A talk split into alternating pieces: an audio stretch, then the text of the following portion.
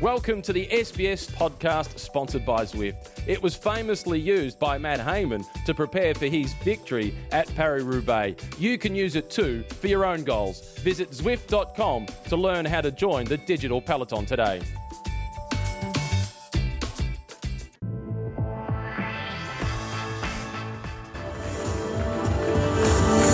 Le vainqueur de cette étape, le sprinter australien Caleb Ewan, qui monte sur le podium protocolaire, accueilli par les hôtesses continentales, la médaille commémorant la victoire d'étape aujourd'hui dans cette étape numéro 11 de ce Tour de France 2019. Caleb Ewan, allez le public de Toulouse!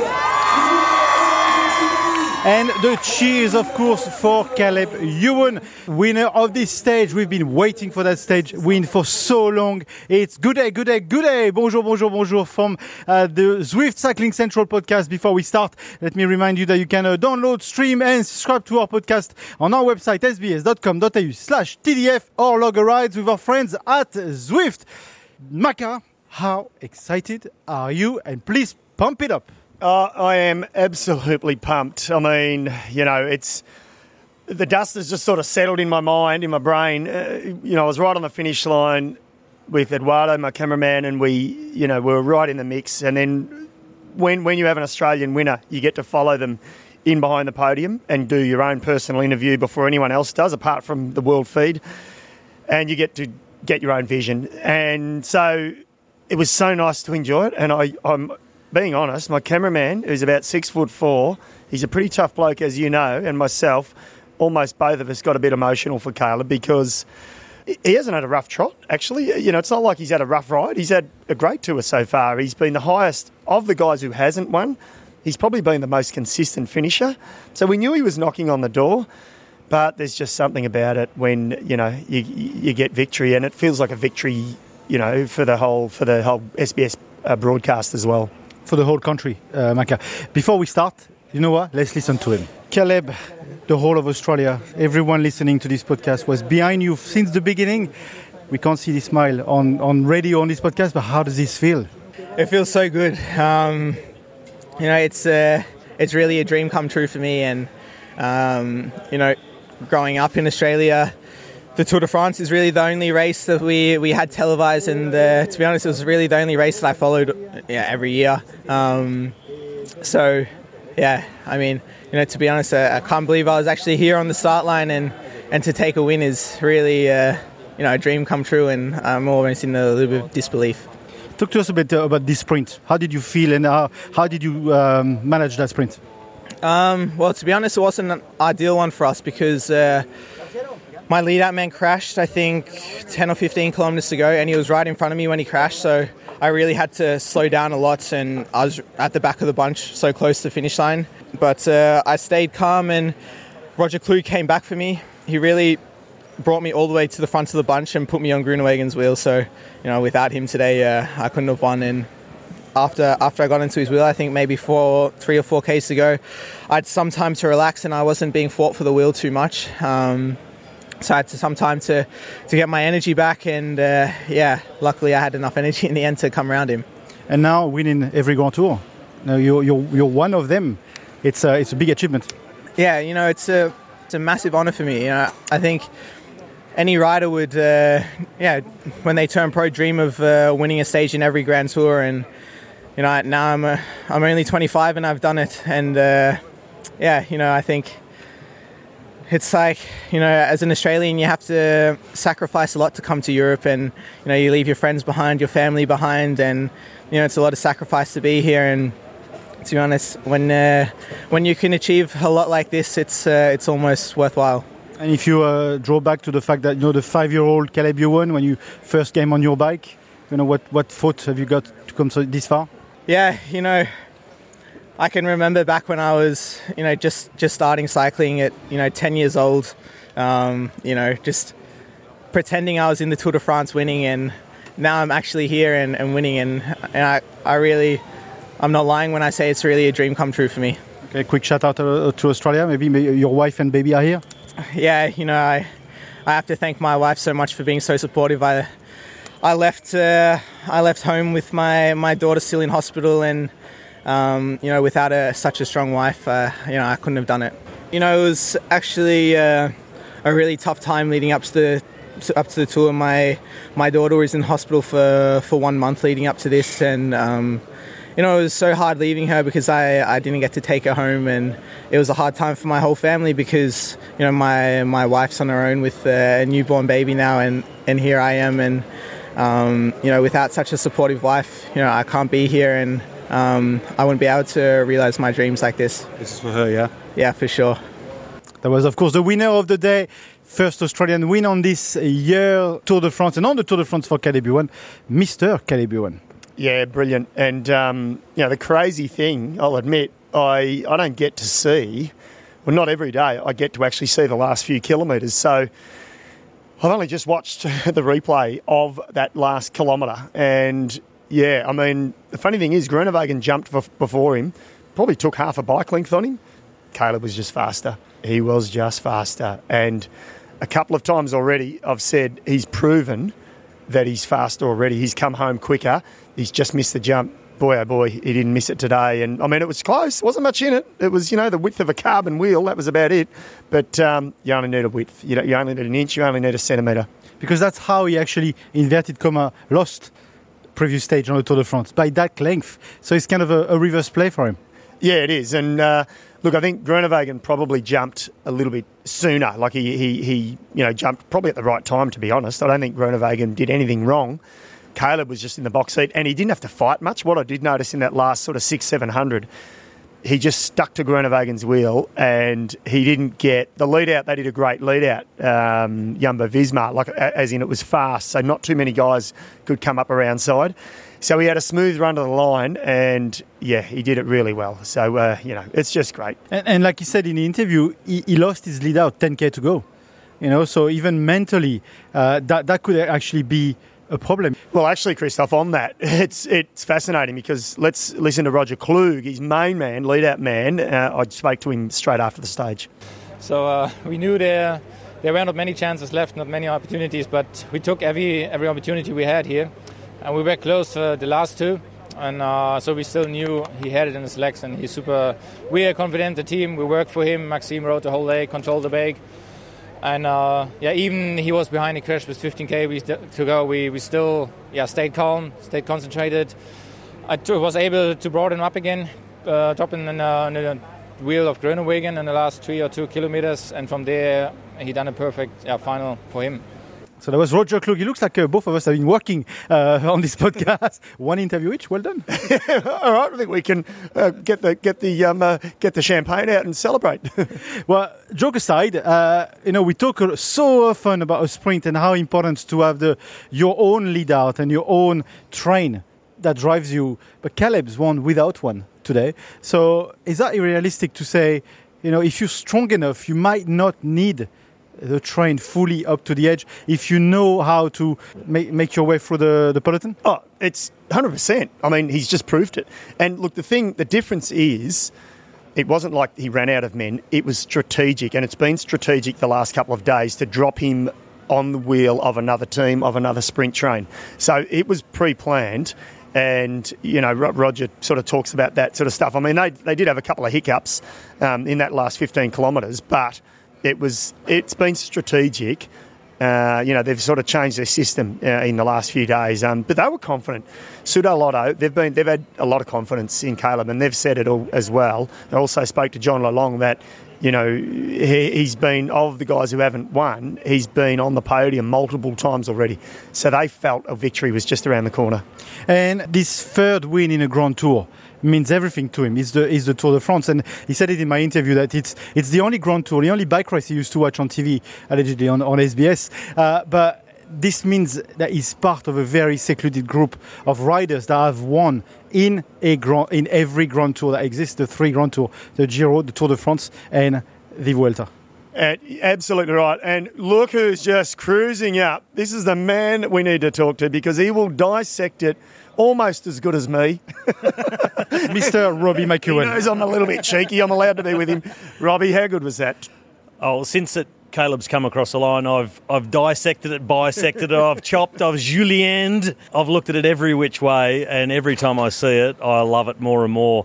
And, you know, commentating on it live and calling on the way in and searching the peloton to try and find Caleb coming back, any sign of him, and then finally spotting him in the wheel of Roger Kluge, who brought him from the back of the bunch right back up and placed him on the train of Jumbo Visma behind Dylan Groenewegen.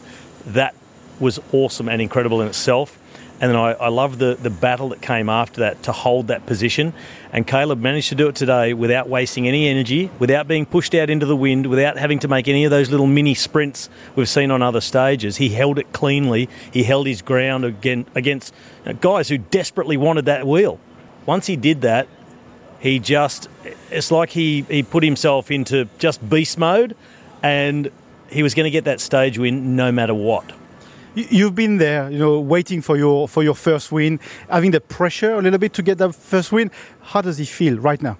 He will just be floating.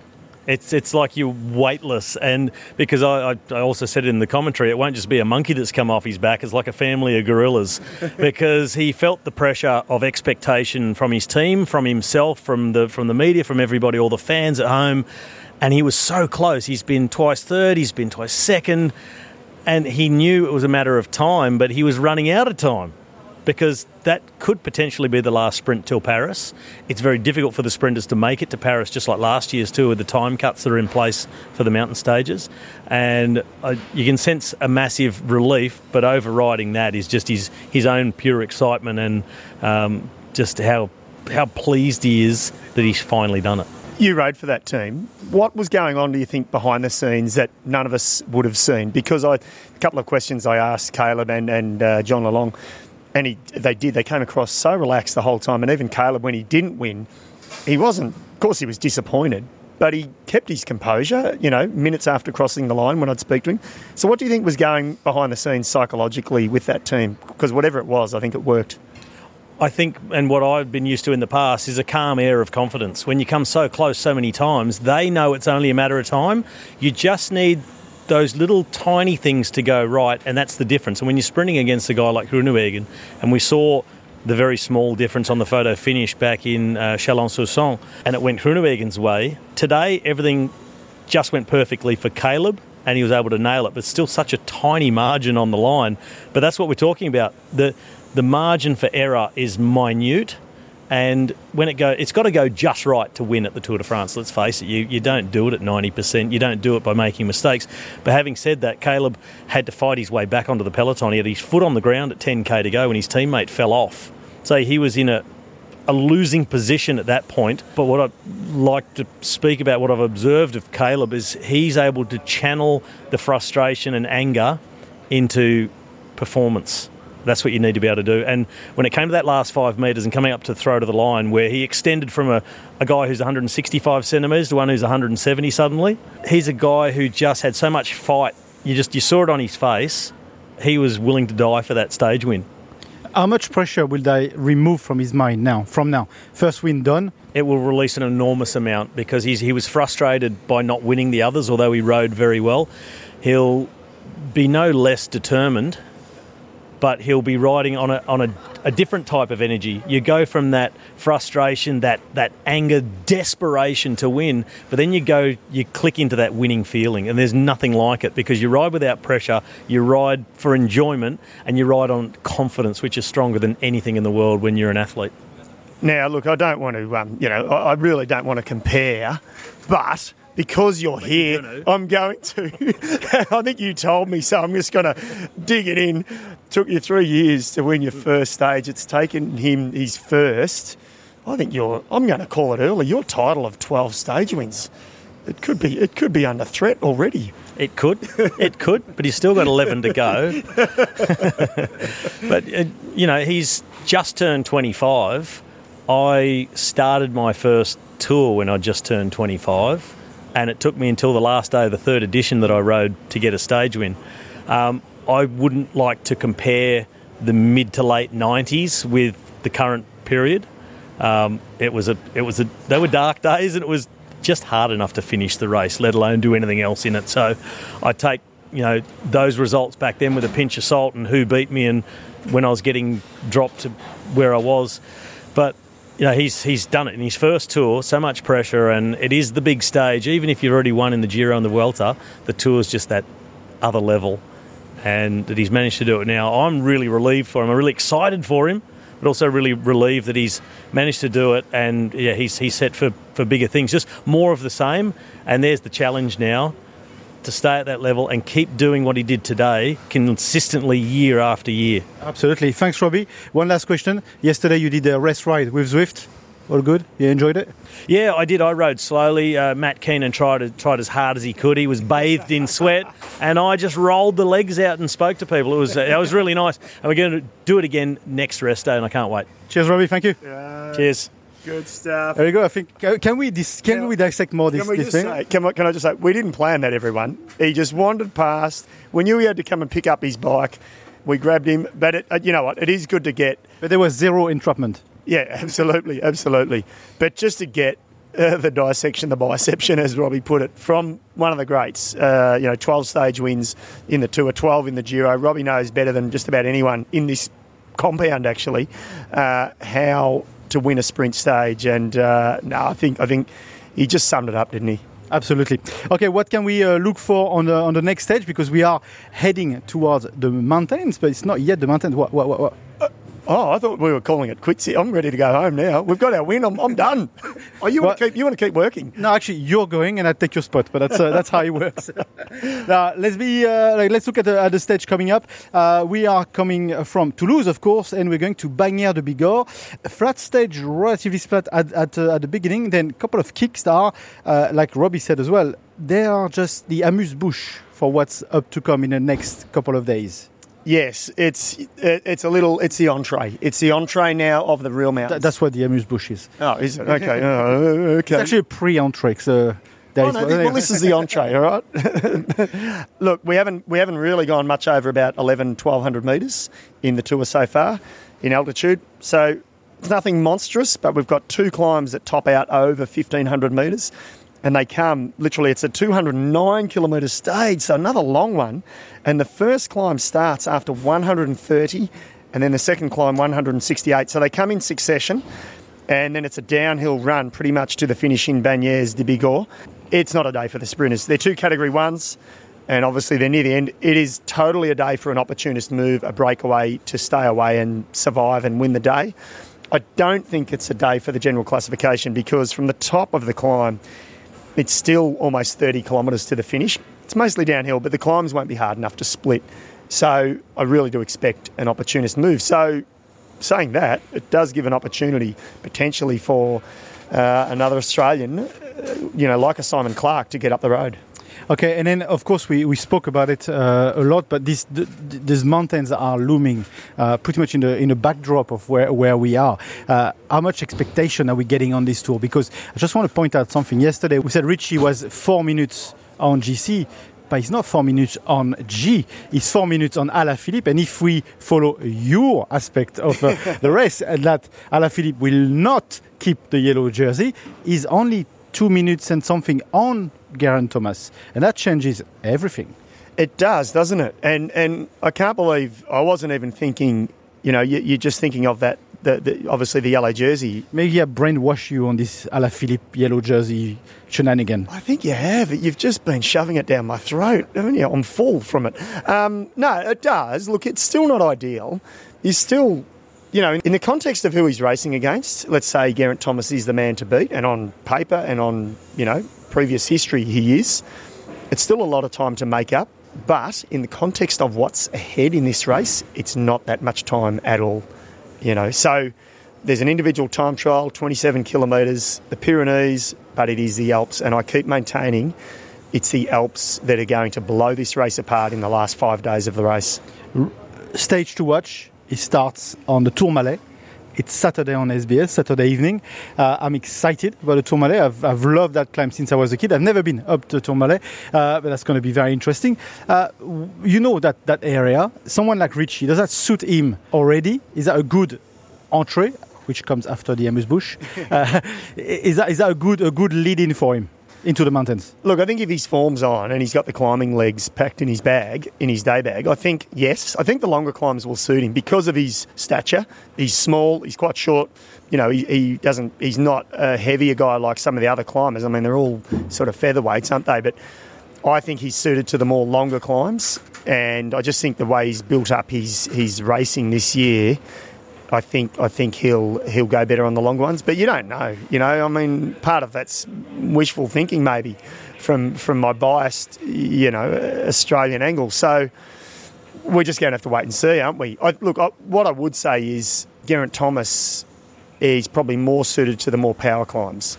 So I think, you know, if anything, I think, yeah, he's suited to the shorter power climbers, but Geraint Thomas is the defending champion. I mean, really? We can analyse it as much as we want. At the end of the day, we don't know until they hit the base of, you know, of these big climbs and the attacks start happening, and then we can see who's got the best legs. Do you know what this means? It means that we are on for festivities on the mountains. It's kind of a mini concentrated entertainment in the next few days, and then starting from Saturday and everything up to the end of the Tour de France, because the last stage before the parade in Paris is also in the mountains, in the Alps, and that's going to be bestial. Oh, it is monstrous. I mean, and make no mistake, we're talking it up because the mountains in the back end of this tour are bigger than what we've had for quite some time, for quite a number of years. You know, 2 times we go up over 2,700 metres.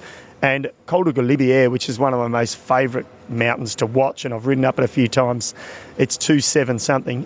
It's not the high point of the Tour de France.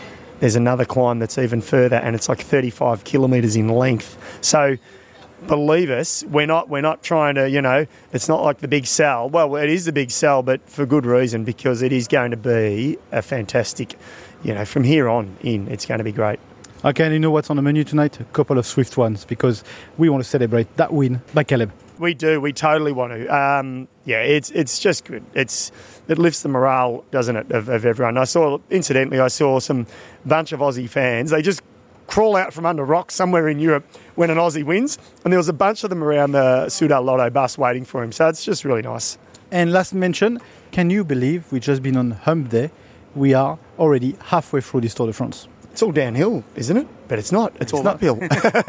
Ooh, look at professional. Thank you, Maka. Thank you. This was the Zwift Cycling Central podcast. Before we go, let me remind you that you can download, stream or subscribe to our podcast on our website, sbs.com.au/cyclingcentral. And you can, of course, log a ride with our friend at Zwift. Until the next podcast, it's bye for now. A quick shout out from our sponsor before we go.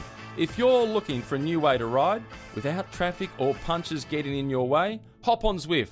We use it, your cycling buddies probably use it, and the pros, they definitely use it. Zwift turned indoor training into a full-on gaming experience. Connect your PC, Mac or Apple device and you'll pedal with thousands of cyclists around the world. And there's a good chance you'll see a pro on there too. Loads of them are on Zwift on their rest days riding around Watopia. Give them a ride on if you see them. If you've got a trainer, start your free trial on Zwift.com.